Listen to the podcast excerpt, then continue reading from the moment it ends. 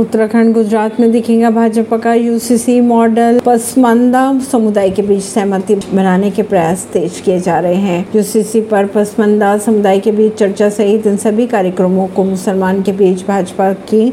पहुंच बढ़ाने की कोशिश के तौर पर देखा जा रहा है पसमंदा समुदाय के बीच सहमति बनने से यूसीसी का विरोध कमजोर पड़ सकता है इसके नतीजे के रूप में अगर देखा जाए तो ये सरकार के पक्ष में जा सकता है परवीन सिंह दिल्ली से